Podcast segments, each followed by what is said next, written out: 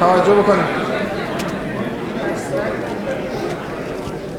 خب ما مباحثی رو که داشتیم بحث می‌کردیم موضوع این بود که مصرف کننده چطوری تصمیم می‌گیره که چه کالاهایی رو مصرف بکنه و چقدر مصرف بکنه. و توضیح دادیم که اگر عوامل اصلی رو که اثر می‌ذارن روی این موضوع بخوایم بررسی بکنیم. یکی سلایق و اون رجحانهای مصرف کننده بود. سلایق نه رجحانهای مصرف کننده. و یکی هم توانایی مصرف کننده برای خرج کردن که می‌شد درآمدش و عواملی که روی خرج کردن این درآمد اثر می‌ذارن که قیمت کالاهایی بود که برای مصرف کننده اهمیت داشت. و اون طرف هم حالا این بود که مصرف کننده چه رجحانهایی داره از ترکیب اینا ما یک منحنی رو استخراج کردیم که اون منحنی از یک مسئله حد اکثر سازی به دست می اومد که می گفتیم توجه می‌کنی؟ اگه دو تا کالا بود که حالا البته دیگه وقتی نخواهیم با نمودار نشون بدیم می‌تونه n تا کالا باشه اینو می‌خواست حد اکثر بکنه رو این تابع مطلوبیت. مشروط به این که زیگمای به اصطلاح P i X i کوچکتر یا مساویه با M باشه. این می‌شد. توجه می‌کنی؟ میگه این مسئله ای بود که این حل می‌کرد. حالا وقتی با نمودار نشون می‌دادیم می‌شد دو تا کالا و در نتیجه دو تا قیمت بود P یک X یک به اضافه P دو X دو. کوچکتر یا مساوی M ه ولی از توی این یک به اصطلاح تابعی به دست می اومد که تابع تقاضای اون کالا بود. این تابع تقاضایی که به دست می آوردیم مثلا برای XI می‌شد PI حالا و بقیه چیزا. روند XI به روند پی آی کوچیکتر یا مساوی صفر می‌شد. این اون چیزی بود که به صورت یه منحنی با شیب منفی به دست آوردیم معنیش این بود که اگر قیمت یک کالای افزایش پیدا بکنه تقاضا برای اون کالا کاهش پیدا می‌کنه. این البته مشروط به چیه؟ مشروط به اینکه P یک و P دو و غیر از P i همه و M داده شده باشن. یعنی اگه ما اونا رو همه رو داده شده بگیریم افزایش قیمت یک کالا به شرط اینکه سایر قیمت ها و درآمد فرد ثابت باشه منجر به کاهش تقاضا برای مصرف اون کالا میشه. باز برای دو بعدیش شد یک چیزی که رسم کردیم منحنی با شیب منفی بود رسم کردیم که نشون داده می‌شد. و بعد حالا اگر rond X i رو به rond M بگیریم یعنی اینکه درآمد افزایش پیدا بکنه. چه اتفاقی میفته؟ اونم باز مثبت به دست میاد که معنیش اینه که با افزایش سطح درآمد تقاضا برای کالا افزایش پیدا می‌کنه. که البته من جلسه گذشته توضیح دادم که اون شیفت تابع تقاضا بود.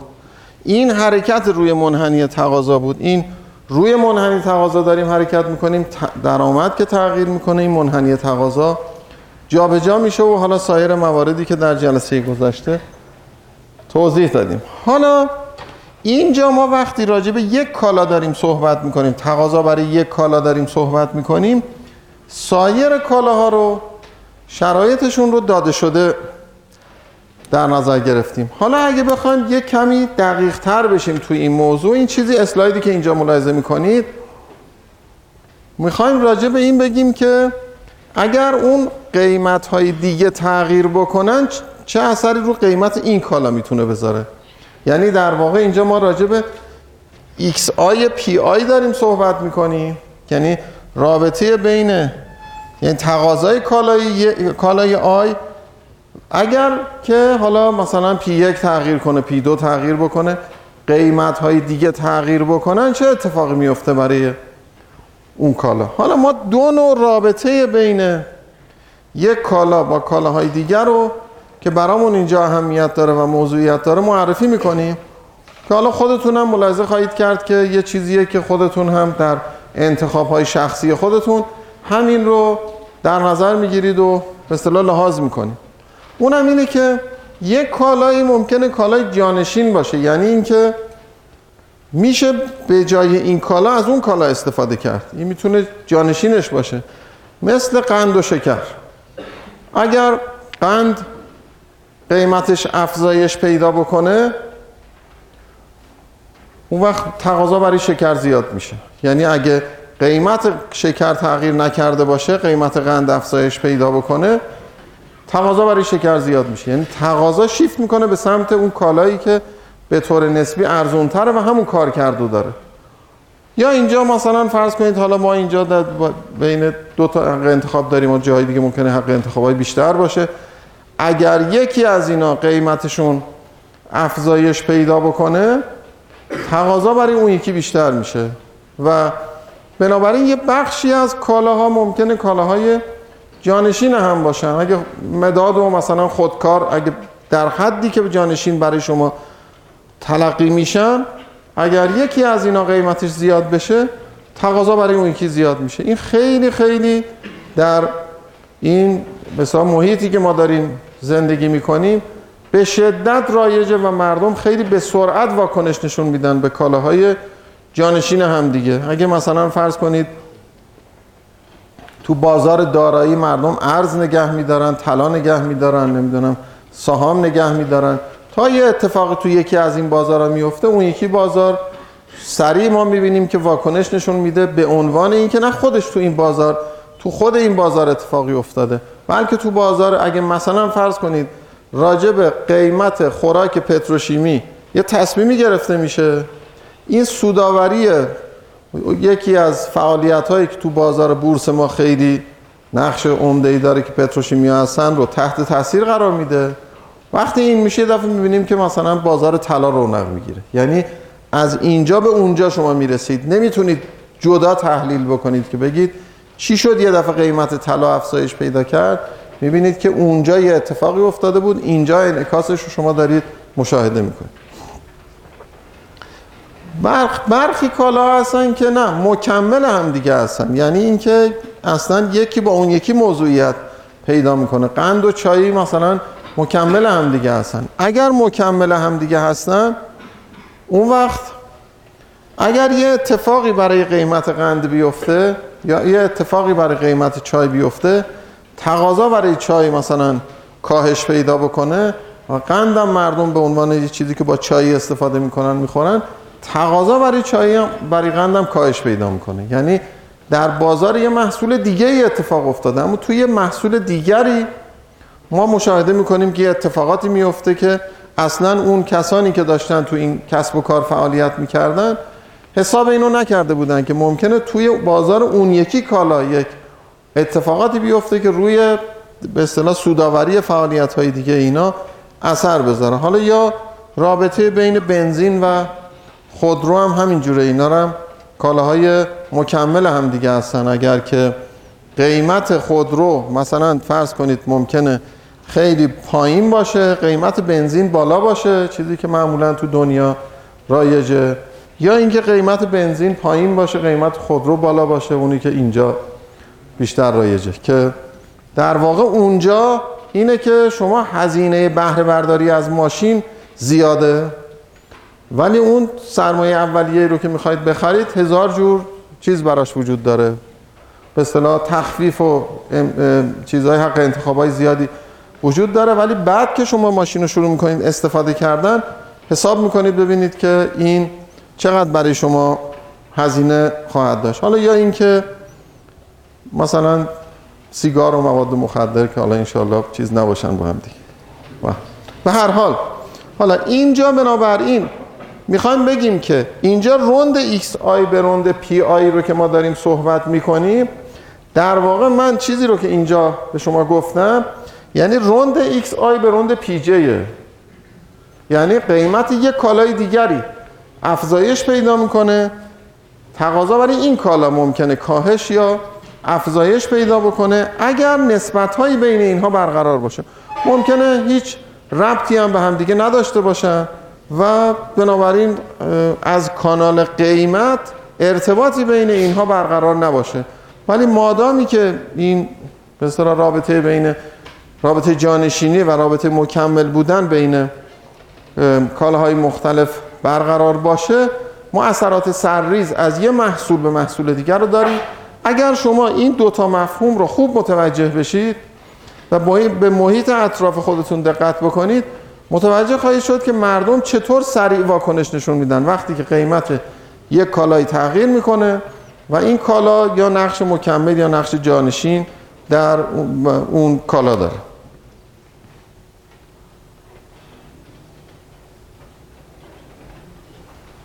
خب حالا این که ممکنه یکی از چیزهایی که اثر داشته باشه روی تقاضای کالایی مسئله سلایق و به اصطلاح این باشه که مردم یک کشوری ممکنه سلایقشون به یک کالایی بیشتر باشه. مثلا فرض کنید برنج مثلا تو زندگی ما نقش زیادی داره. ممکنه تو کشور دیگه اصلا چنین نقشی رو نداشته باشه. یا اینکه ممکنه مثلا یک کالای خاصی یه دفعه توی یک چیزی توی فضای مثلا مد میشه چیزی میاد نمی‌دونم مدلی از موبایل نمی‌دونم چیزهای مختلف و اینها. یا اینکه اکتشافات تو پزشکی یا میگن مثلا اون دفعه اینجا مطرح شد گفتیم مثلا یه دفعه ممکنه بگن آب مثلا فلانجا آلوده است. بعد این یه دفعه یه تقاضای ایجاد بکنه یعنی تقاضا برای آب معدنی از این آبای بسته شده یه دفعه با یه شیفتی مواجه بشه. منحنی تقاضا برای آب معدنی شیفت می‌کنه یه دفعه به سمت راست به خاطر اینکه شایع شده که این آلوده است. یا شایع شده که نوشابه مثلا یه چیزی داره مضره. این باعث میشه یه دفعه تقاضا برای سایر اقلامی که مثلا نوشابه گازدار نیستن یه باره افزایش پیدا بکنه. یا اینکه ممکنه مثلا فرض کنید مثلا به فرض بازار ارز کشور خودمون رو در نظر بگیرید پارسال همین موقع یا شاید مثلا کمی زودترش از هر کس سوال می‌کردیم که نرخ ارز مثلا تا آخر سال چقدر میشه هیچ کس کمتر از مثلا 4500 تومن اینا نمی‌گفت سال گذشته برای تا پایان سال گذشته. چون تصور این بود که محدودیت ها بیشتر میشه و در نتیجه امکان دسترسی به ارز کاهش پیدا می‌کنه. یا اینکه وقتی سال 2011 توی دسامبر 2011 اوباما این تحریم بانک مرکزی ایران رو امضا کرد. اون وقتی که امضا کرد تاریخی رو که برای اجرای اون چیزی که امضا کرد تعیین شده بود تو دسامبر امضا کرد. تاریخش برای جولای بود. یعنی می‌شد برای مثلا پایان حدود تیر. خب بعد ولی نرخ ارز همون موقع افزایش پیدا کرد. یعنی اون موقعی که این امضا شد هیچ اتفاقی نیفتاد توی قرار نبود اتفاقی بیفته. اون محدودیت های ارزی مربوط به چند ماه آینده می‌شد. ولی چون سیگنالی که داده شد به بازار این بود که ارز کم خواهد شد بنابراین تقاضا برای ارز همون موقع افزایش پیدا کرد و در نتیجه نرخ ارز یه دفعه خیلی زیاد شد. یا برعکس وقتی که شهریور این اجلاس ژنو برگزار شد همین که خبرش اومد که به یه نتیجه رسیدن بازار ارز آرامش گرفت. در حالی که هیچ هنوز چیزی نشده بود.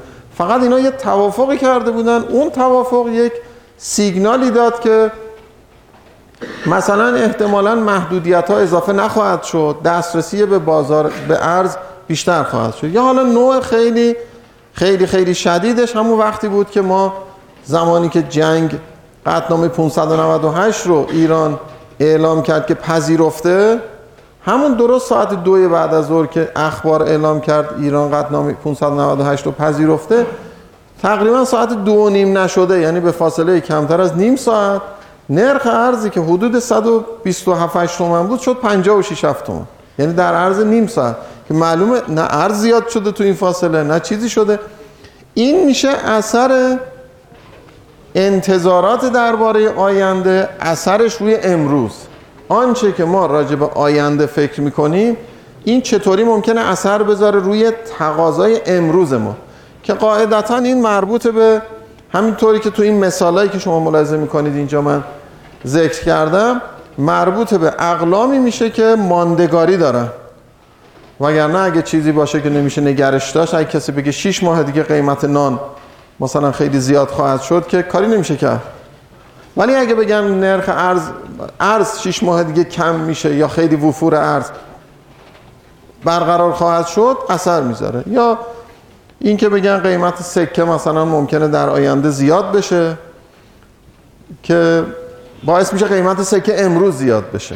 یعنی آنچه که راجع به آینده گفته میشه اثر می‌ذاره روی با... تقاضا برای بازار در امروز. هر چی که باشه چه در جهت افزایش چه در جهت کاهش. بفرمایید. گیفنه نه لزومه نه خیر. این, این اصلا ربطی به گیفن بودن نداره. این برمیگرده به این که.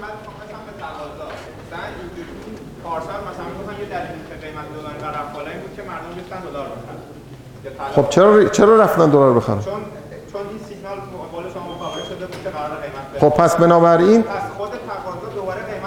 نه تقاضا اون عاملی که تو کالای گیفن باعث میشه تقاضا بره بالا این نیست.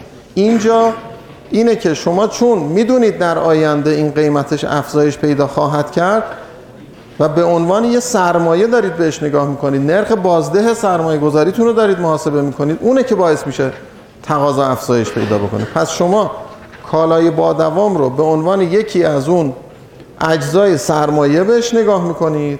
مثل مسکن مثل ارز مثل طلا. به همون خاطر رفتاری که اینجا ما داریم رفتار بازار سرمایه است.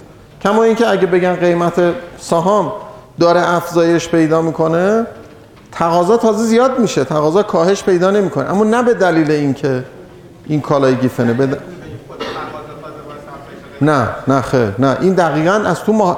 رفتار رشنال از توی محاسبه نرخ بازده این چیز در میاد. کما اینکه اگه خیلی قیمت بره بالا اونجا به تدریج یه عده‌ای از بازار خارج میشن چون دیگه فکر می‌کنن که از این بیشتر دیگه نمی‌تونه. مثلا شاخص ما تو بازار شاخص بورس به 80 هزار رسید 82 سه هزار شد 84 5 هزار شد. گفتن دیگه این معلومه به 100 هزار برسه دیگه. یه اتفاقی میفته نمیشه اینقدر با این سرعت بره بالا. یواش یواش یه عده شروع کردن محتاط‌تر رفتار کردن. و بنابراین میگن یه اس شکله. یعنی وقتی که به اون بالا می‌رسه خیلی تیزی نداره بلکه یه مقداری رفتار خودش خودش رو کنترل می‌کنه. بفهم یعنی چی؟ خب درس رو باید بخونید دیگه. بعد ببینید من قشنگ تو کتاب توضیح دادم. تو تمرینتونم بهتون دادم. اینو باید بخونید که یاد بگیرید. چون توضیح دادیم خب حالا ما خب.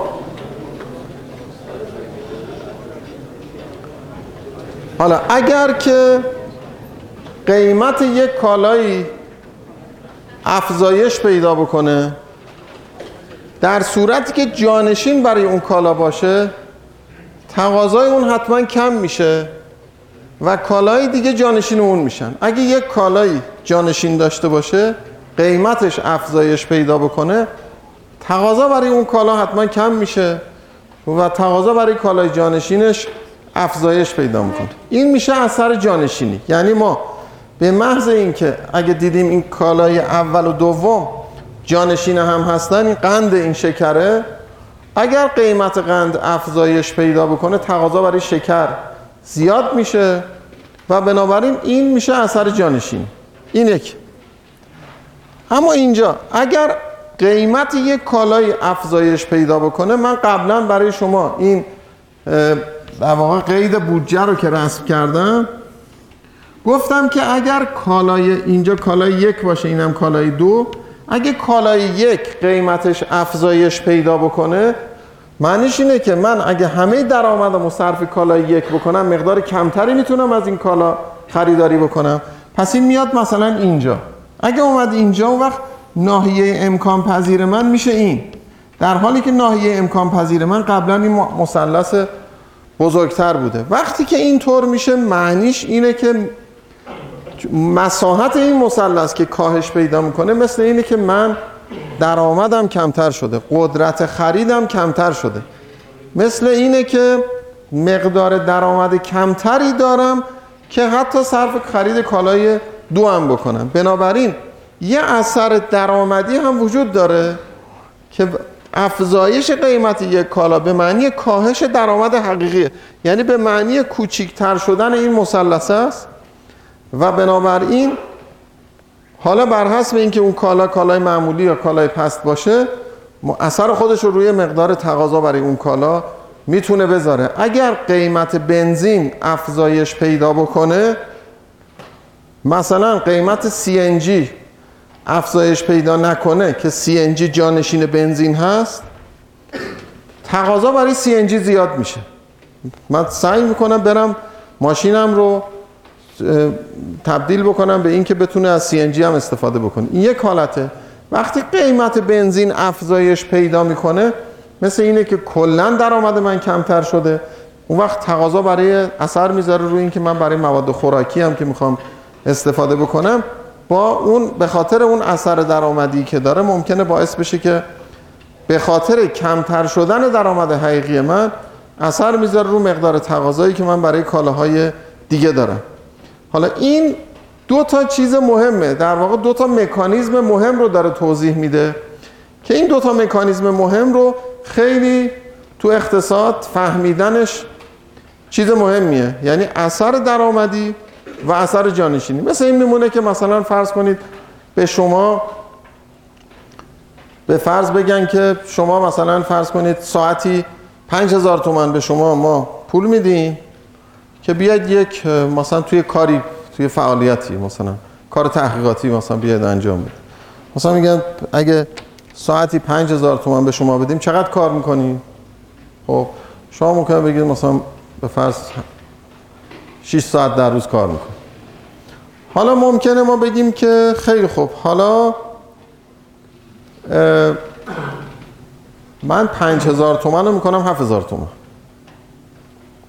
خب؟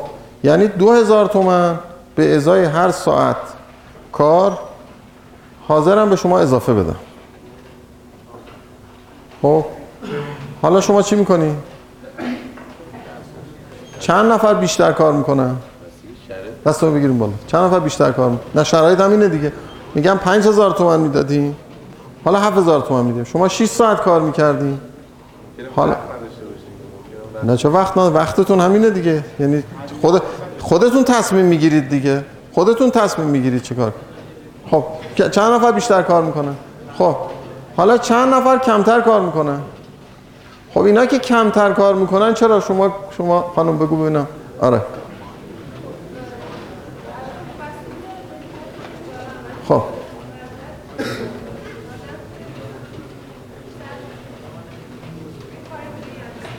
خب خیلی خوب. حالا این که یعنی ببینید شما 6 ساعت کار می‌کردید 6 تا 5000 تومان می‌گرفتید می‌شده 30000 تومان. درسته؟ حالا من به شما میگم که من ساعتی 7000 تومان به شما میدم. شما اینجا ممکنه دو تا دو جور کاملا متفاوت فکر بکنید به این پیشنهادی که شده. یکی اینه که بگید خب من 6 ساعت کار می‌کردم 6 تا 5000 تومن می‌شده 30000 تومن الان من اگر همون 30000 تومن رو بخوام بگیرم می‌تونم 4 ساعت و نیم کار کنم یه ذره بیشتر می‌گیرم. درسته؟ یا همون چه 30000 تومن دیگه؟ میشه 4 4 ساعت و نیم. خب. حالا بنابراین یک ساعت و نیم میرم استراحت می‌کنم. به جای اینکه 6 ساعت کار کنم 4 ساعت و نیم کار می‌کنم. ولی اون یک ساعت و نیم رو میرم استراحت می‌کنم. همون سی هزار هم در روز گرفته درست شد. این میشه یک نوع از نگاه. اینجا بهش میگیم اثر درآمدی. یعنی شما میگین همون درآمدی رو که من داشتم با این مقدار کار کردن می‌تونم به دست بیارم. با کمتر کار کردن می‌تونم به دست بیارم. درست شد؟ حالا شما که بهتون پیشنهاد 7000 تومن شد و پیشنهاد 7000 تومن رو واکنشتون این بود که کمتر کار کردید؟ وقتی میرید و میشینید استراحت بکنید این ساعت اقربه ساعت که جلوی چشمتون میچرخه میگید که این یک ساعتی که من دیروز استراحت می‌کردم 5000 تومن از دست می‌دادم. امروز که من یک ساعت کار نمی کنم 7000 تومن دارم از دست میدم. خب؟ این به شما میگه که شما الان استراحت براتون گرونتر شده. استراحت تا دیروز. 5000 تومن میارزید. هزینه داشت براتون. از امروز اس یک ساعت استراحت شما 7000 تومن میارزه. خب؟ این میشه اثر جانشینی. یعنی چون استراحت و کار اینا آلترناتیو های هم دیگه هستن. شما اگر کار نکنید استراحت می‌کنید.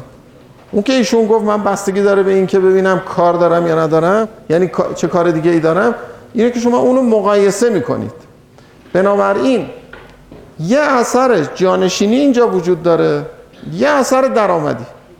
اثر تو این مثالی که من براتون زدم اثر جانشینی و اثر درآمدی خلاف جهت هم دیگه کار می‌کردن. یعنی اثر جانشینی به شما می‌گفت که بیشتر کار کنید.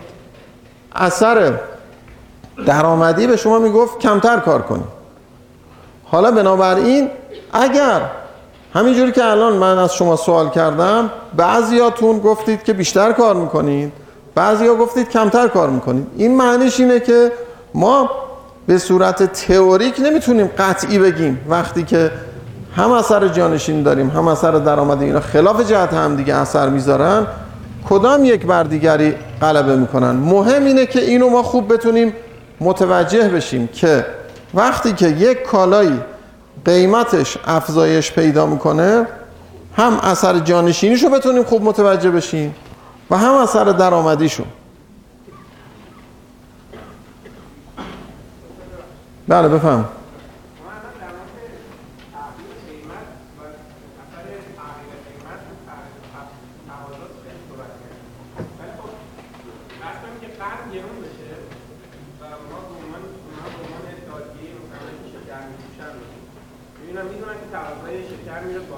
بله شکر هم گرون می‌کنم ولی نه در حدی که دوباره قرض بیاد به همون اه، مصرف قبلیش برسه حتی اگه قرض به همون مصرف قبلیش برسه هم باز من دارم بیشتر در میارم بله خاطر اینکه من همون مثلا شکر قبلی رو می‌خرم.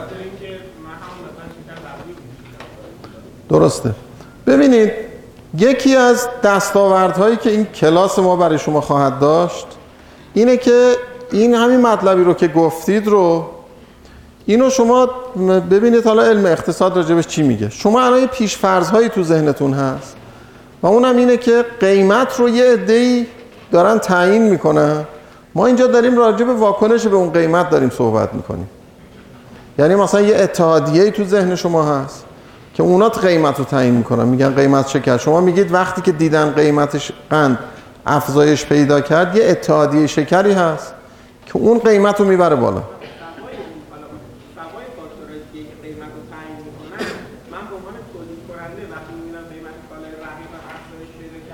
بله. خب. نه درسته. ما چون هنوز رفتار تولید کننده رو اینجا بحث نکردیم الان شما با یه پیشفرض هایی دارید اونو حدس می‌زنید که چه کار می‌کنه. توجه می‌کنید؟ ما سیری رو که تو مباحثمون دنبال می‌کنیم اینه که فعلا الان داریم راجع به سمت, مصرف کننده داریم صحبت پشت سرش راجع به رفتار تولید کننده صحبت می‌کنیم بعد از اون راجع به interaction اینا صحبت می‌کنیم. اون وقت interaction ایناست که قیمت رو تعیین می‌کنه. توجه می‌کنید اینجا من الان فقط دارم یه وجه موضوع رو دارم توضیح میدم. حالا خیلی زوده برای اینکه ما بخوایم راجع به اون نتیجه نهایی صحبت بکنیم. خب اینجا ببینید این الان چیزی است که ما داریم میگیم. در واقع قیمت یک کالایی وقتی که افزایش پیدا می‌کنه جدایی از این که بگیم اصلا چی باعث میشه قیمتش افزایش پیدا بکنه؟ مثلا از 100 میشه 200 تقاضا برای این کالا کاهش پیدا می‌کنه. این حرکت روی منحنیه. یعنی تغییر مقدار تقاضاست. با حرکت روی منحنی با افزایش قیمت تقاضا برای اون کالا کاهش پیدا می‌کنه. یا با کاهش اون قیمت تقاضا برای کالا افزایش پیدا می‌کنه. حالا ما یک چیزی داریم به نام تقاضای فرد. که همین مثالیه که داریم می‌زنیم راجع به یکیه که شما صحبت می‌کنیم مثلا میگیم اگه قیمت خودکار افزایش پیدا بکنه تقاضا برای خودکار چی میشه؟ تقاضای شما برای خودکار چی میشه؟ یعنی راجع به یکیه که شما داریم صحبت می‌کنیم اینجا من واحد بررسیم فرده یه وقتی هست که راجع به تقاضا برای خودکار دارم صحبت می‌کنم. نه تقاضای شما برای خودکار. بنابراین من دارم راجع به اقتصاد خودکار که در کلا چقدر تقاضا براش وجود داره صحبت می‌کنم یا راجع به ارز که داریم صحبت می‌کنیم یه وقتی از تقاضای شما یکیه که شما برای ارز رو داریم صحبت می‌کنیم یه وقتی از تقاضا برای ارز در کل اقتصاد رو داریم صحبت می‌کنیم. بنابراین یک منحنی تقاضای بازار داریم که از جمع افقی منحنی های تقاضا به دست میاد. منظورم از جمع افقی اینه که دستگاه محور مختصاتی که محور عمودیش قیمت باشه و محور افقیش مقدار باشه اینو جمع افقی که بزنید میشه تقاضا برای کل بازار. یعنی اینکه در مجموع در اقتصاد ایران تقاضا برای ارز چقدره که از جمع افقی همه منحنی های تقاضایی به دست میاد که روی یکیه که متقاضیان در واقع تعریف شده. خب. حالا ممکنه که همینطوری که تو جلسات گذشته هم مثال زدیم ممکنه مثلا فرض کنید که بگن برای سیگار اگر که تبلیغات بشه مثلا اطلاع رسانی بشه معلوم باشه مثلا این بیماری درست می‌کنه هر چی که هست این منحنی تقاضا رو شیفت بده به سمت داخل. چیزی که من روش تاکید دارم و می‌خوام مطمئن بشم که شما خوب متوجه شدید از طریق تمرین و کلاس تمرین و این چیزها هم که بحث می‌کنید حتما دنبال بکنید اینه که تمایز قائل شدن بین شیفت منحنی تقاضاست و حرکت رو منحنی تقاضاست. اینا دو تا مفهوم متفاوته. اگر به ازای همه قیمت ها تقاضا کاهش پیدا بکنه یا تقاضا افزایش پیدا بکنه معنیش اینه که منحنی تقاضا شیفت کرده. اون مثالی که زدیم. یا خودتون سر کلاس گفتید که مثلا فرض کنید شب یلدا مثلا تقاضا برای هندوانه یه دفعه زیاد میشه. یعنی منحنی تقاضا شیفت می‌کنه به ازای همه در واقع اون مقادیر قبلی تقاضای بیشتری خواهد بود. یا همین مثالی که زدیم گفتیم اگه بگن آب آشامیدنی آلوده است آب شیر تقاضا برای آب معدنی یه دفعه شیفت می‌کنه به سمت راست. بنابراین حرکت در واقع منحنی تقاضا و حرکت روی منحنی اینا با هم دیگه دو تا چیز متفاوته که همینجا شما الان مشاهده می‌کنید. خب حال بله.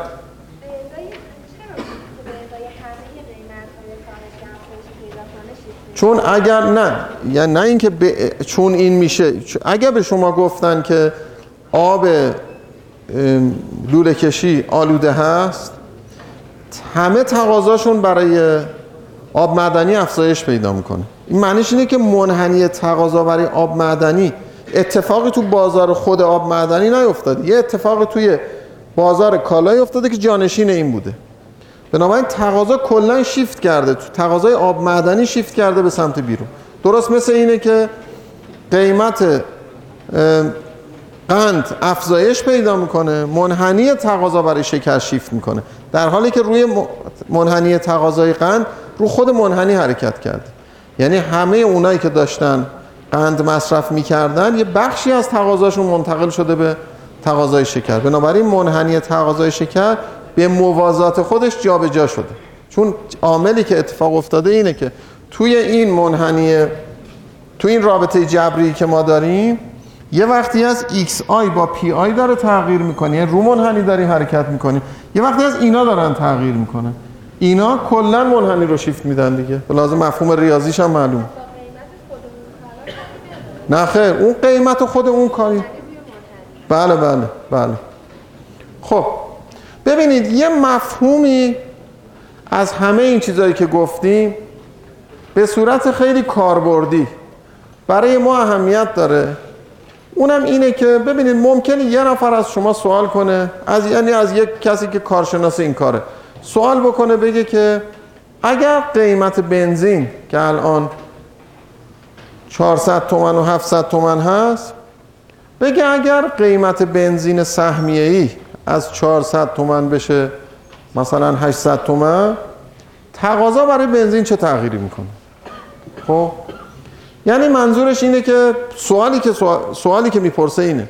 میگه اگر الان 67 میلیون لیتر در روز ما داریم بنزین مصرف می‌کنیم 48 میلیون لیترش مال بنزین 400 تومانی سهمیه ای هست. من اگر این سهمیه ای رو بکنم 800 تومن؟ یا کلا اصلا نرخ بنزین دیگه آزاد و غیر آزاد نداشته باشه؟ مثلا کلا بشه هزار تومن. اگر چنین اتفاقی بیفته برای سیاست گذار این سوال مهمه که مقدار مصرف بنزین چقدر خواهد شد؟ آیا همون 67 میلیون لیتر باقی میمونه؟ آیا ممکنه بشه 50 میلیون لیتر ممکنه بشه 60 میلیون لیتر؟ چه اتفاقی میفته؟ توجه می‌کنید خب حالا فرض کنیم که یک کارشناسی بیاد بگه که من میرم منحنی تقاضای بنزین رو تخمین می‌زنم. بعد به شما میاد میگه که اگر قیمت بنزین رو از 400 تومن و 700 تومن موجود که مثلا میانگینش از 490 تومن اگه شما اینو بکنیدش هزار تومن مصرف 67.5 میلیون لیتر در روز میشه 60 میلیون لیتر در روز. به فرض میگه میگه که 7.5 میلیون لیتر در روز کاهش پیدا می‌کنه. حالا اون از شما سوال می‌کنه میگه که من اگه اینو بکنمش 1100 تومن چی میشه؟ یا اگه بکنم 900 تومن چی میشه؟ خب اینجا شما اون سوالی که از شما می‌کنه راجع به همطور که الان از این مثالی که من زدم شما متوجه شدید من دارم عددهای مطلق میگم. اون کارشناس هم داره به من عددهای مطلق میگه. یعنی میگه که من میگم هزار تومن بشه 1100 تومن چقدر میشه؟ اونم میگه به جای 60 میلیون لیتر اگه بشه 1100 میگه مثلا میشه 55 میلیون لیتر. یا اگه اگه بشد 900 تومن میگه مثلا میشه چه می‌دونم مثلا 62 میلیون لیتر. عددهای مطلق داره میگه. اینجا ما خیلی نمی‌تونیم درست به اصطلاح متوجه بشیم که تصمیمی که می‌خوایم بگیریم چجوریه؟ در مقایسه با چی؟ در مقایسه با اینکه بگه یه نفر اینجوری سوال کنه از شما. بگه من ده درصد قیمت بنزین رو ببرم بالا چند درصد مصرفش کاهش پیدا می‌کنه؟ درصدی سوال کنه. خب اگر درصدی سوال بکنه با, با یه فروزی البته من می‌تونم دیگه جوابای بقیه سوالامو بگیرم دیگه. اون اگه بگه 10 درصد قیمتش زیاد میشه چقدر میشه؟ حالا بگیم خب 20 درصد زیاد بشه چقدر میشه؟ 30 درصد زیاد بشه چقدر میشه؟ من می‌تونم از توی این در بیارم. یعنی اصولا با بیان این که به ازای اینقدر درصد تغییر قیمت چند درصد تغییر تقاضا اتفاق میفته من بهتر می‌تونم با مخاطب خودم ارتباط برقرار کنم. بهش توضیح بدم که متوجه بشه که چه اتفاقی واقعا میفته به جای اینکه هی بخواد تو ذهن خودش فکر کنه که الان شما براتون مثلا 67 میلیون لیتر یعنی سنسی نسبت به این عدد ما نداریم. ولی همه شما نسبت به این که من بگم قیمت بنزین چهل درصد افزایش پیدا بکنه مصرف بنزین چند درصد کاهش پیدا می‌کنه همتون زود متوجه میشید که چه اتفاقی میفته بدون اینکه لازم باشه بدونید چند میلیون لیتر ما داریم مصرف می‌کنیم. چند میلیون لیتر کاهش یا افزایش در مصرف بنزین ممکنه اتفاق بیفته. اینو ما از بهش میگیم کشش. یعنی همین مفهومی رو که گفتم این مفهوم رو بهش میگیم کشش. یعنی همینطوری که اینجا از این مثال شما ملاحظه می‌کنید اگر قیمت گفتیم دیگه اگه مثلا 400 تومن باشه تقاضا مثلا اینقدر. حالا اگه قیمت بشه 300 تومن تقاضا چقدر میشه؟ می‌خوایم ببینیم که آیا با شمردن اینا می‌خوایم جواب بدیم به این سوال؟ یا می‌خوایم با یه درصدی جواب بدیم به این سوال؟ یعنی آیا با مقادیر مطلق می‌خوایم کلا جواب بدیم؟ یا اینکه می‌خوایم مفهومی پاسخ بدیم؟ یعنی با کاهش قیمت تقاضا افزایش پیدا می‌کنه می‌خوام ببینیم که چقدر چقدر تغییر اتفاق میفته چقدر ممکنه افزایش تقاضا در نتیجه کاهش قیمت یا در نتیجه افزایش قیمت داشته باشه. میشه مفهوم کشش. در واقع کشش درصد تغییر مقدار تقاضا به درصد تغییر قیمت. همین سوالی که من الان کردم. اگر اینقدر درصد قیمت افزایش پیدا بکنه چند درصد تقاضا کاهش پیدا می‌کنه؟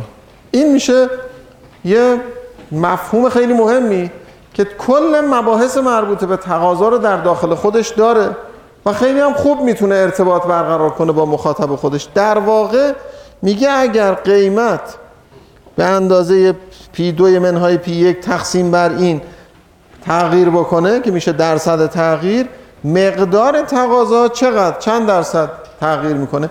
این میشه کشش منتها کشش قیمتی. چون حالا یه چیزی هم شما ملاحظه خواهید کرد به نام کشش درآمدی. اون چیزی که الان اینجا ما مد نظرمون هست این است که چند درصد تغییر در تقاضا به ازای یه درصد معینی تغییر در قیمت. بفرمایید.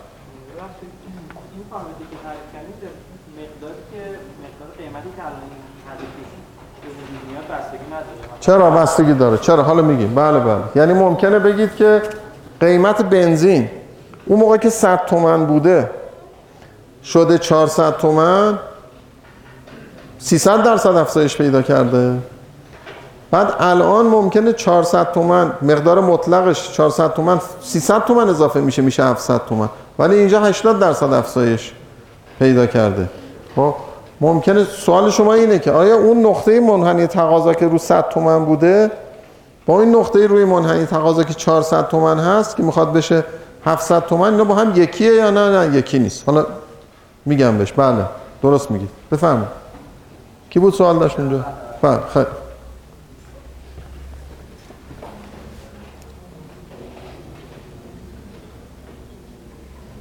خب حالا هرچه که هرچه که جانشینی بین دو تا هرچه یک کالایی جانشین بیشتر داشته باشه واکنش مصرف کننده به افزایش قیمت اون بیشتر خواهد بود. درست میگم اگه هرچه اگه نوشابه با دوغ فرض کنید به درجاتی جانشین هم تلقی بشن من بخوام ببینم قیمت نوشابه اگر افزایش پیدا بکنه چقدر تقاضا برای نوشابه کاهش پیدا می‌کنه؟ به خاطر اینکه مردم وقتی ببینن قیمت نوشابه زیاد شده یه ده شیفت می‌کنن به بازار دوغ. بنابراین باعث میشه که نوشابه پرکششتر باشه. یعنی به ازای افزایش قیمت واکنش مصرف کننده واکنش قوی تری باشه. با شدت بیشتری واکنش نشون بده. هرچی یک کالایی بیشتر جانشین داشته باشه برای به ازای در واقع افزایش قیمت که درش اتفاق میفته واکنش مصرف کننده بیشتر خواهد بود. پس درصد افزایش قیمت که می‌خوایم ببینیم چند درصد؟ کاهش تقاضا درش اتفاق میفته اون درصد کاهش تقاضا برای کالاهایی که جانشین بیشتر دارن قوی تر خواهد بود. و برعکس اونایی که کمتر جانشین دارن ممکنه خیلی قیمت افزایش پیدا بکنه تقاضا براش کاهشی پیدا نکنه مثل نان. یعنی ممکنه که در مورد کالاهای ضروری کالاهایی که کالای خیلی ضروری هستن ممکنه که خیلی کم اینا جانشین داشته باشن. مردم وقتی که قیمت نان افزایش پیدا می‌کنه آلترناتیو دیگه ای نداشته باشن. و در نتیجه ناچارن همون رو مصرف بکنن هرچند که قیمتش زیاد شده. بنابراین یک مثلا چیز برداشت خیلی کلی رو که میشه مطرح کرد این است که کالاهای ضروری. این الان ببینید این دو تا گروه کالایی که مثال من زدم اینا یه جوری مثلا هم میشه آدم نخوره کلا اتفاق خاصی نیفته. ولی در مورد مواد غذایی ضروری اینطور نیست.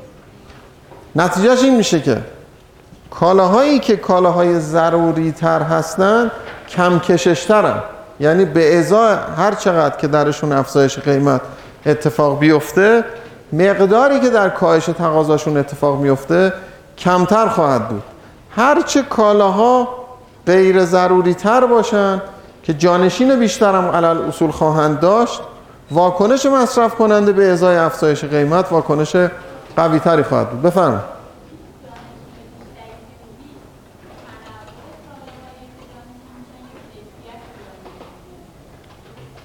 کیفیت جانشینی یعنی چی؟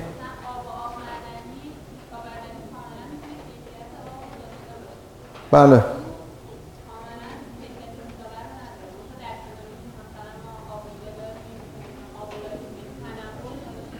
بله. بله. ببینید همین که شما بتونید کالاها رو جانشین هم بکنید همون معنی رو میده که گفتید. یعنی اینکه اینجا من می‌تونم مثلا به جای دوغ چند تا نوشابه دیگه غیر از اینم بذارم. مثلا فرض کنید نوشابه های میوه فلان و اینا. اینا همه حق انتخاب بیشتری وجود داره. بنابراین یکی از اینا اگر قیمتش افزایش پیدا بکنه امکان اینکه تقاضا شیفت بکنه به کالاهای دیگه ای که تقریبا همون کار کرد رو دارن بیشتر میشه و در نتیجه اینا پرکششتر میشن من حالا تو اسلایدهای بعدی یه چیزی رو که مطرح خواهم کرد اینه که یه وقتی هست من ممکنه راجع به کشش قیمتی نوشابه صحبت بکنم. یه وقتی هست راجع به یعنی نوشابه گازدار صحبت بکنم در مقایسه با سایر نوشابه دیگه. یه وقتی هست راجع به کیف... کشش قیمتی نوشابه ها به طور کلی صحبت بکنم اینا همه رو تو یه گروه قرار بدم هرچه اینا رو بیشتر تجمیع بکنم کم کششتر میشن هرچه اینا رو متنوعتر در نظر بگیرم وارد اجزایش بشم پرکششتر میشه. اینجوری. بفهم قیمتی کالا باید کاهش در واقع تقاضاش میشه و اینجا هم نوشید که اونایی که مثلا رابطه جانشینی براشون بیشتره بیشتری دارن پس باید تو رابطه نگاه قدر مطلق درصد تغییر قدر مطلق درصد تغییر تقاضا نه دیگه قدر مطلق درصد تغییر که بی‌معنیه.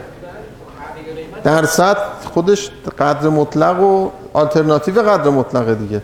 ببین قدر مطلق یعنی که من بگم اگر قیمت نوشابه از هزار تومن شد 1500 تومن چه میزان چند لیتر تقاضا برای نوشابه کاهش پیدا می‌کنه؟ ولی من می‌خوام بگم اگه 50 درصد قیمت نوشابه زیاد شد چند درصد تقاضا برای نوشابه کاهش پیدا می‌کنه؟ این میشه کشش. این دومی میشه کشش. الان درصد تغییر قیمت اگه مثلا قیمتش ارزون بشه منفی میشه دیگه؟ نه اینقدر درصد کاهش پیدا بکنه چند درصد افزایش تقاضا اتفاق میفته مشکلی نداره که. چون رابطه بین قیمت و مقدار رابطه معکوسه. مهم نیست. من بگم قیمت بنزین. کاهش پیدا بکنه تقاضا برای بنزین چقدر افزایش پیدا می‌کنه؟ یا بگم قیمت بنزین افزایش پیدا بکنه تقاضا برای بنزین چقدر کاهش پیدا می‌کنه؟ خب دقت بکنید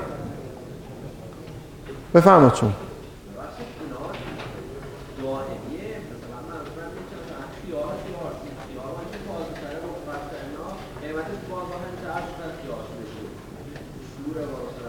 خب اون که دو تا کالاست.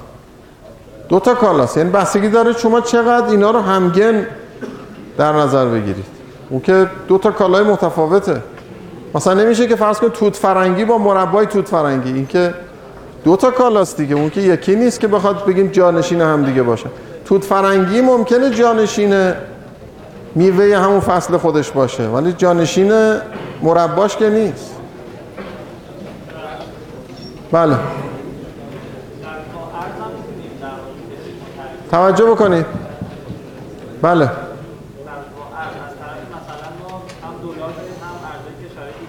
بله همینطوره. به همین خاطر بله بله. همین همینطوره. بله مثلا رابطه بین دلار یورو ین. خب اینا نسبتهاش همونی که تو دنیا هست همه جا حفظ میشه. چون به محض اینکه یکی از اینا تغییر بکنه شیفت می‌کنن توی اون یکی ارز و بنابراین همیشه این نسبت های اینا ثابت باقی میمونه. خب بستگی داره که ارز رو نمیشه همینجوری راجع به صحبت کرد. اگه ما میگیم ارز به طور کلی یا میگیم دلار میگیم یا ین میگیم یا یورو میگیم دو تا مطلب رو داریم میگیم. مثل اینه که اینجا داریم راجع به نوشابه به طور کلی و مایعات خوردنی صحبت می‌کنیم یا اینجا داریم راجع به نوشابه گازدار داریم صحبت می‌کنیم اون سطح اگریگیشن با همدیگه متفاوته. بفرمایید. ها اینجا حالا اون بستگی داره به اینکه شما این خودش اینا چقدر این خودش آلترناتیوایی که داره چیه اون خودش آلترناتیوایی که داره چیه؟ ما اینجا داریم میگیم خب بله جانشین اونه. ما اینجا فرقی نمی‌کنه که شما اینجا میگید قیمت دوغ اگه افزایش پیدا بکنه خب تقاضا برای نوشابه کاهش پیدا افزایش پیدا می‌کنه دیگه. بنابراین شما راجع به این صحبت می‌کنید که ده درصد قیمت دوغ افزایش پیدا بکنه چقدر تقاضا برای دوغ کاهش پیدا می‌کنه؟ حالا بر حسب اینکه جامعه ما سلایقشون روی دوغ و روی نوشابه چجوریه این اثر می‌ذاره روی اینکه آیا به همون نسبت از اون شیفت می‌کنن به اینکه از این شیفت می‌کنن به اون یا نه؟ دیگه اونا دیگه میشه جزئیات من الان بیشتر می‌خوام شما مفهوم کشش رو متوجه بشید و اینکه علاوه بر مفهوم کشش نکته که داریم میگیم اینه که هرچه کالاها جانشین بیشتری داشته باشن پرکششترن. هرچه جانشین کمتری داشته باشن کم کششترن این حالا مطلبی بود که می‌خواستیم بگیم. دیگه بذارید بریم جلو. حالا بعد بیاد بعد از کلاس بپرس خب. حالا هرچه کالایی لوکستر باشه هرچه یک کالایی لوکستر باشه حالا اینا مثال چیزهای خیلی اصطلاح لوکس هستن پرکششترن. یعنی اینکه از مصرفشون ما با راحتتر می‌تونیم صرف نظر بکنیم. در مقایسه با کالاهایی که به اصطلاح ضروری ترن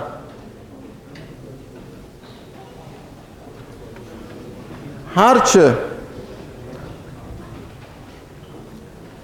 توجه می‌کنی؟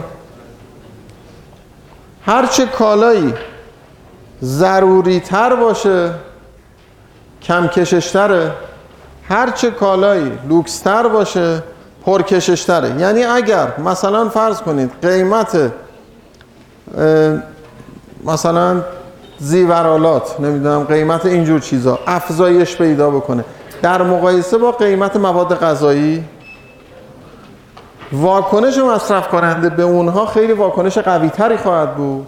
بنابراین اونها خیلی پرکششتر هستن. در مقایسه با کالاهایی که کالاهای خیلی ضروری هستند بنابراین یکی از ویژگی های کالاهای در واقع ضروری اگه این کالای ضروری باشه منحنی تقاضاش به اصطلاح ایستاده تره در مقایسه با یک کالایی که کالای در واقع مثلا این این کالای الان لوکسه این کالای ضروریه. به این معنی که قیمت این کالا وقتی که افزایش پیدا بکنه اگه مثلا قیمت این از این به این افزایش پیدا بکنه تقاضاش این مقدار کاهش پیدا می‌کنه. قیمت یه مقدار کمی افزایش پیدا بکنه تقاضاش خیلی کاهش پیدا می‌کنه. این کالای ضروریه این کالای لوکسه.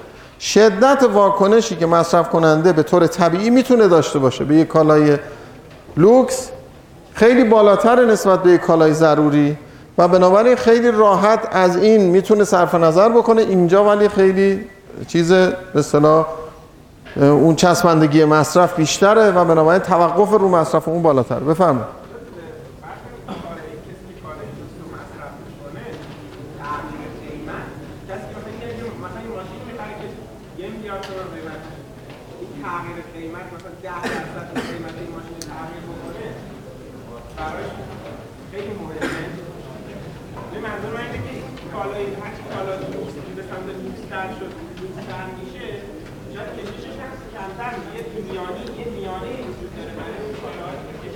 بله همینطوره. بستگی داره شما اینو با چی دارید مقایسه می‌کنید؟ توجه می‌کنید؟ اگه با این مقایسه بکنید حتما بیشتره.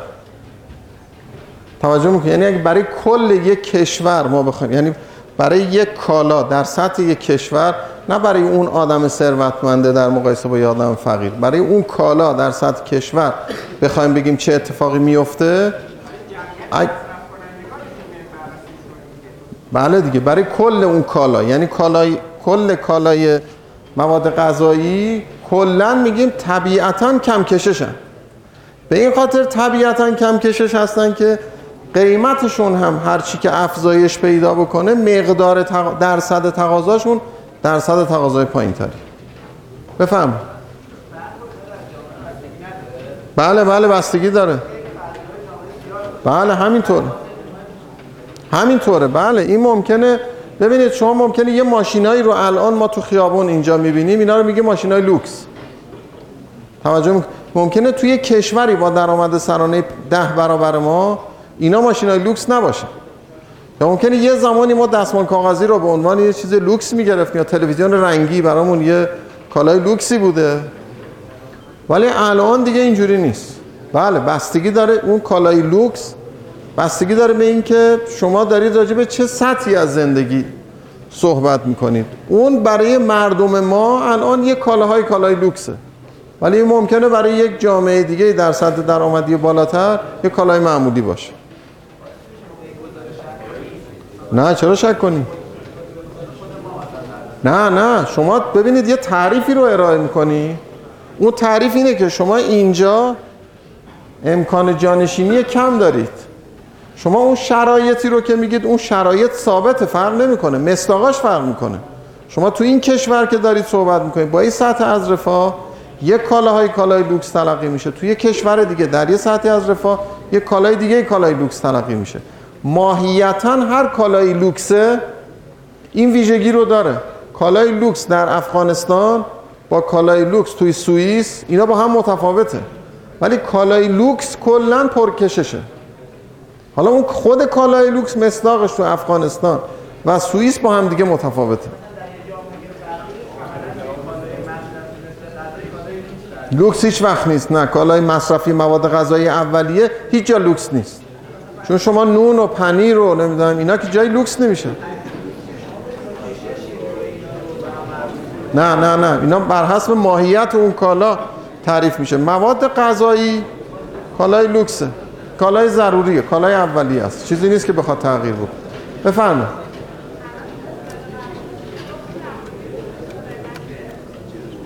توجه بکنید درصد تغییر تقاضا به درصد تغییر قیمت.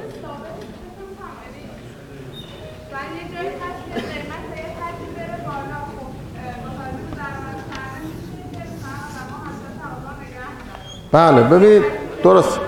جواب سوال شما اینه که مثلا فرض کنید همین مطلبی که من خودم باش مواجه بودم.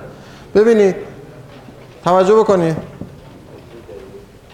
ببینید قیمت بنزین تو کشور ما برای سالیان معتمادی هیچ وقتی بالاتر از 60 تومن نبود. خب بعد سیاست گذار سوال می‌کرد که من اگر قیمت 60 تومن رو بکنم 100 تومن. تقاضا برای بنزین چقدر میشه؟ توجه می‌کنی؟ خب حالا ما هرچی رکورد از گذشته داشتیم قیمت 5 تومن بوده 7 تومن بوده 10 تومن بوده 15 تومن بوده هیچ وقت بالای 60 تومن نبود ما بنابراین منحنی تقاضا برای بنزین رو تا یه مقدارش رو داشتیم. حالا می‌خواستیم قیمت رو اینجا ببریم. می‌خواستیم ببینیم وقتی قیمت اینجا قرار می‌گیره چند درصد تقاضا برای بنزین کاهش پیدا می‌کنه. من اینو نداشتم هیچ رکوردی نداشتم که بخوام ازش برآورد داشته باشم. سوال شما رو اگه من درست متوجه شده باشم اینه که که بقیه هم اون موقع پرسیدن اینه که یه وقتی هست که این منحنی تقاضا به این صورته. این منحنی تقاضا رو من اگر کشش بخوام محاسبه بکنم این تو این نقطه یک کششی داره تو این نقطه یک کشش دیگه ای داره. من نمی‌تونم بگم کلا تقاضا برای بنزین اینقدره. بر حسب اینکه کجای منحنی تقاضا قرار داشته باشیم اون کشش با هم متفاوت. این حرف حرف درستی توجه می‌کنی؟ اما اگر من بخوام به طور کلی راجع مثلا مقایسه بین نان که یه ماده غذایی اولیه هست تو کشور ما. با مثلا فرض کنید پفک نمکی که یک چیز کاملا فانتزیه در واقع تو مصرف روزمره ما و همه جای دنیا هم همینجوره. من اگه بخوام صحبت بکنم میگم حتما تقاضای نان کم کششتر از پفک نمکیه. حتما اینجوریه. جدای از اینکه کجای منحنی نان؟ الان من دارم صحبت می‌کنم. این نقطه دارم صحبت می‌کنم یا این نقطه دارم صحبت می‌کنم؟ کلا این منحنی تقاضای نان به اصطلاح که در نقاط مختلف انحنای مختلف داره ایستاده تر از منحنی تقاضا برای یک کالای فانتزیه.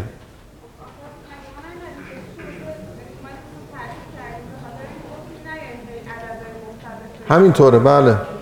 برای اینکه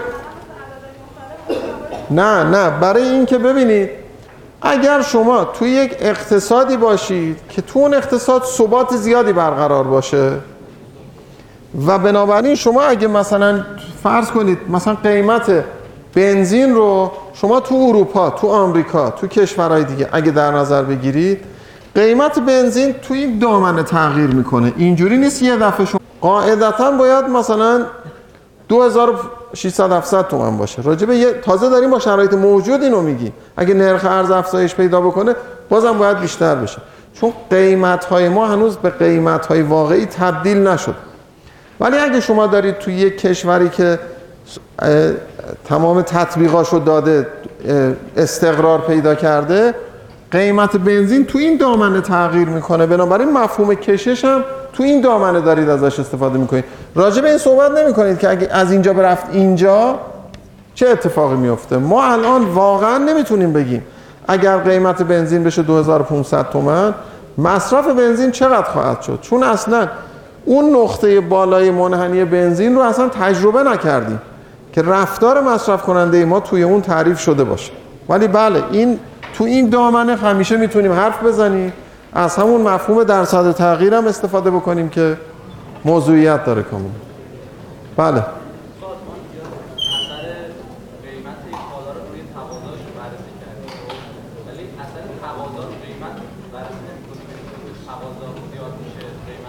نه ببین شما الان فقط متمرکز شید روی رابطه بین قیمت و مقدار خب؟ بذارید بریم جلوتر راجع به بازار اون محصول صحبت بکنیم وقت متوجه میشید. این سوالتون رو نگه دارید برای اون موقعی که راجع به بازار یه محصول داریم صحبت می‌کنیم. بذارید دیگه بریم جلو. وقتمون خیلی گذشت.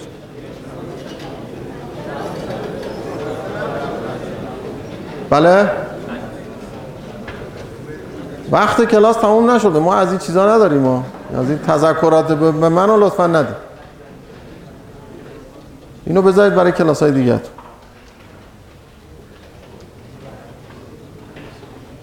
خب. ببینید هرچه بازار همین سوالی که اون خانم کردن هرچه بازار گسترده تر بشه یعنی تنوع کمتر بشه کشش کمتر میشه. هرچه تنوع بیشتر بشه اینجا ما راجع به مثلا انواع خوردنی داریم صحبت می‌کنیم. اینجا داریم میایم اینجا میشه یه سبد غذا بعد اینجا هی داریم به سمت تنوع بیشتر حرکت می‌کنیم. هرچه تنوع کالا بیشتر میشه کشش بیشتر میشه. هرچه کلا مثلا اینجا داریم راجع مواد غذایی صحبت می‌کنیم اما از همه اقلامی که در داخلش قرار گرفته اونجا میشه این کم کششتر میشه. یعنی مثل این میمونه که اینجا میگیم مواد غذایی به طور کلی اینجا میگیم مثلا از پیتزا گرفته ساندویچ گرفته چیزهای مختلف. چون اینا امکان جانشینی بینشون بیشتر میشه پرکششتر میشن. بنابراین هرچه اون تجمیع کالاهایی که می‌کنیم بیشتر میشه در واقع کشش هم کمتر میشه. هرچه نه برعکس تنوع بیشتر می‌کنیم کشش هم افزایش پیدا می‌کنیم خب حالا بنابراین اگر کشش رو بر حسب کم به زیاد بخوایم در نظر بگیریم هرچه افق زمانی طولانی تر باشه باز کشش بیشتر میشه. یعنی من اگر قیمت یک دفعه مثلا امشب یه دفعه قیمت بنزین از 400 تومن بشه 1500 تومن چون حق انتخاب من دیگه محدود میشه به اینکه فقط کمتر با ماشینم رانندگی بکنم واکنش من واکنش خیلی محدودی خواهد بود. یعنی کم کشش خواهد بود رفت. تقاضای بنزین در کوتاه مدت کم کشش میشه. نسبت به چی؟ نسبت به اینکه به تدریج تکنولوژی تولید ماشین تغییر بکنه ماشین های کم مصرف بیان در واکنش به اون قیمت بالاتر بنزین و بنابراین کشش بیشتر میشه. انتظار ما اینه که کشش قیمتی یک محصول در طول زمان افزایشی باشه. با به میزانی که حق انتخاب بیشتری پیدا می‌کنم واکنش هم, واکنش قوی تری خواهد بود. در کوتاه مدت که حق انتخابم فقط اینه که ماشین و موتورش رو بدم مثلا تنظیم بکنه و یه مقداری کمتر یا چراغ رو مثلا خاموش کنم نذارم زیادتر روشن بمونه. این یه حالت یکی این که من تکنولوژی روشنایی اینجا رو کلا تغییر بدم میشه یک واکنش دیگه. بنابراین کشش انتظار داریم که با افق زمانی یعنی در کوتاه مدت کشش کمتر باشه و در بلند مدت هم کشش بیشتر بشه. و حالا این همینطوری که این تو این شکل شما ملاحظه کردید ممکنه که منحنی تقاضا ایستاده باشه. ممکنه منحنی تقاضا به اصطلاح واکنش بیشتر رو بتونه نشون بده که اینم میشه همین مفهومی که توضیح دادیم درباره به اصطلاح شدت واکنش در منحنی های تقاضایی مختلف. خیلی خوب. باشه بقیهش برای جلسه.